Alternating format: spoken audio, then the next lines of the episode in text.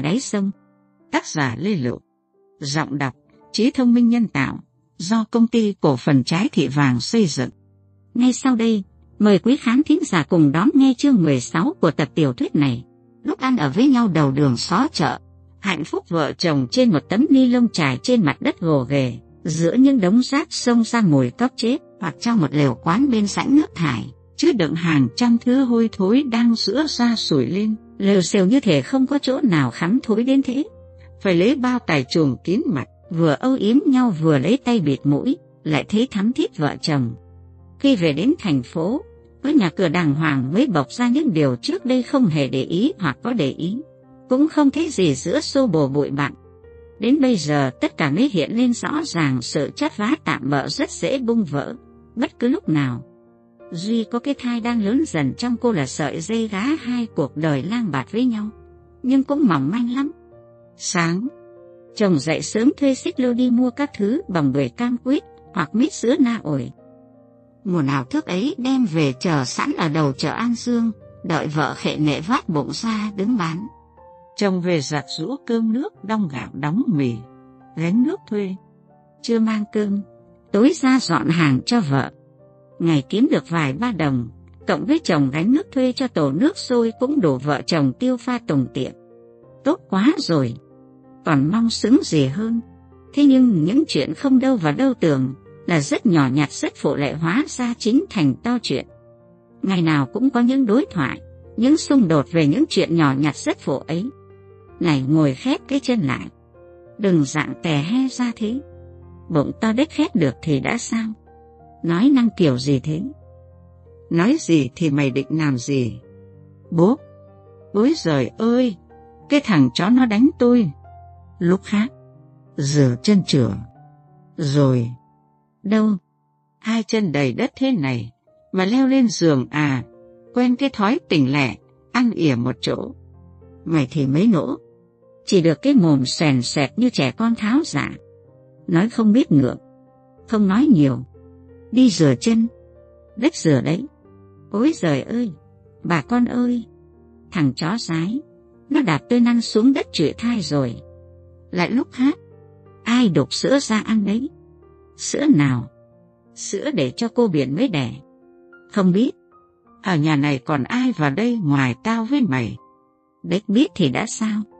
Đồ ăn vụng quen thân. Tao ăn vụng cũng không phải ba lần vào tù đâu. Mày giễu tao hả? Ao đếch diễu.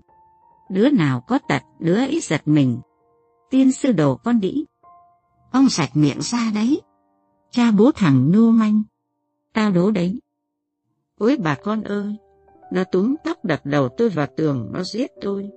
Cha đẻ mẹ mày. Rất lạ. Bà con dân phố bảo nó lạ lắm. Sau mỗi lần như thế, có khi ẩm ái nửa đêm khu phố phải lập biên bản cảnh cáo. Nhưng rồi, họ vẫn ân ái với nhau. Và sáng ngày hôm sau, hai vợ chồng lại đi thuê xích lô chở hoa quả về đứng đợi vợ ở đầu chợ An Dương. Cho đến khi con mang được tháng thứ bảy, nó nói phải đi mươi ngày về thăm bố mẹ rồi trở lại đẻ. Sau này hắn mới biết nó lừa hắn.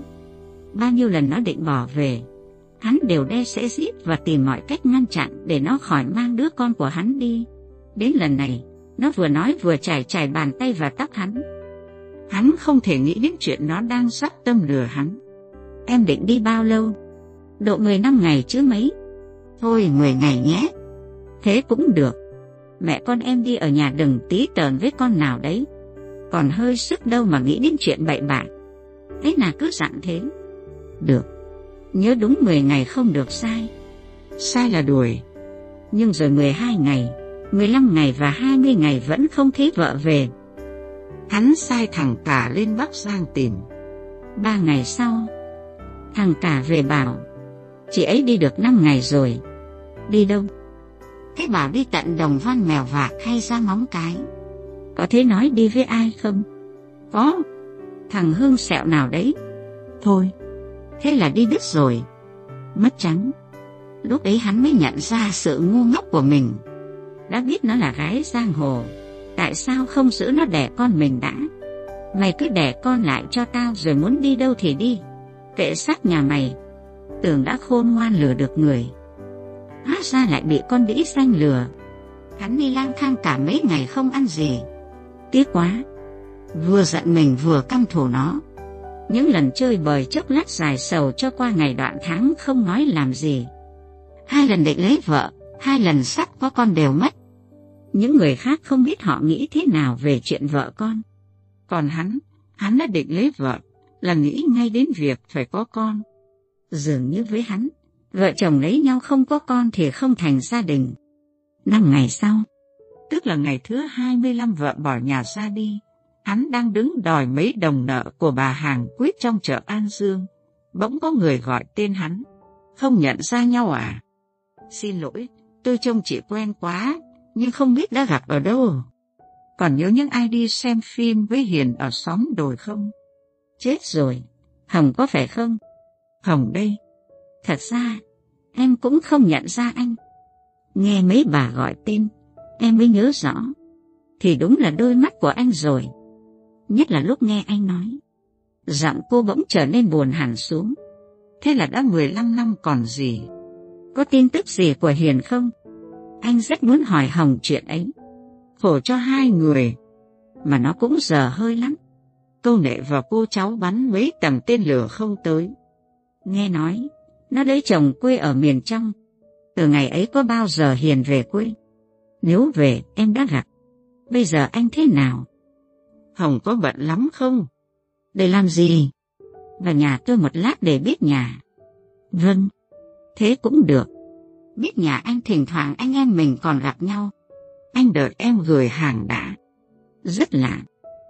Không biết bằng cái vẻ mặt không có gì gian xảo lừa lọc, hay vì giọng nói lúc tỏ ra thâm trầm thực thà, lúc lại tán như gió.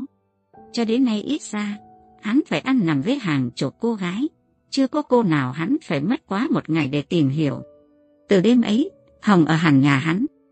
Hắn kể lai lịch trộm các tù tội của hắn và việc xa đi của người vợ cho cô nghe. Cô bảo, hoàn cảnh của cô cũng buồn lắm. Năm 68 người yêu của cô ở chiến trường ra.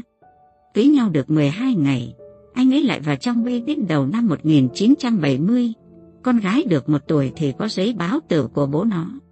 Có đến hai năm trời, cô phải mò cua đánh giận bắt ốc và cất vó tôm, rồi đi mót đi làm thuê để nuôi mẹ đẻ, mẹ chồng và con. Từ đi bán mỡ cua mẹ tép, tiện thể bán luôn cả rau chuối cả ớt. Dần già, cô trở thành người đi buôn. Mẹ chồng mất năm 1976. Cô lo tương tất mọi bề. Từ độ ấy cô đi buôn xa. Hiện nay mặt hàng và địa bàn hoạt động của cô là chè gạo mít từ Thái Nguyên về Hải Phòng. Thỉnh thoảng lại đánh một chuyến tỏi từ Hải Phòng Hà Bắc đi thành phố Hồ Chí Minh. Cô bảo hắn, anh bỏ quá khứ trộm cắt lý bợm đi.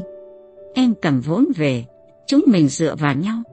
Đã bao lần, anh chỉ mong có một gia đình êm ấm, làm thuê làm mướn đạp xích lô hay chạy chợ, mà vợ chồng con cái yêu thương nhau. Em nói thật, từ ngày con Hiền nó trốn đi, em rất thương tình cho hai người. Cả con cái Hiền nữa. Việc quái gì phải làm như thế? Em hỏi thật, mà anh cũng phải nói thật cơ. Anh với Hiền đã gì với nhau chưa? Anh nói nhưng em đừng, là đã đi lại với nhau rồi chứ gì. Hiền đã có thai, nhưng anh van em, em đừng nói cho ai biết. Thôi đúng rồi, nó buộc phải trốn đi là phải. Đã thế, nó không thể ở nhà được nữa. Anh sợ nói chuyện lại. Với ai việc con Hiền có mang ư? Anh vừa hèn vừa ích kỷ lắm. Không, anh sợ Hiền và gia đình. Hàng 15 năm trời, nó không dám về quê, còn biết gì mà sợ. Anh gian lắm. Anh đúng là đồ hèn mạt. Nhưng thôi, đã nói rồi, anh quên hết quá khứ của anh đi. Bắt đầu làm lại. Muộn còn hơn cứ vất vưởng thế này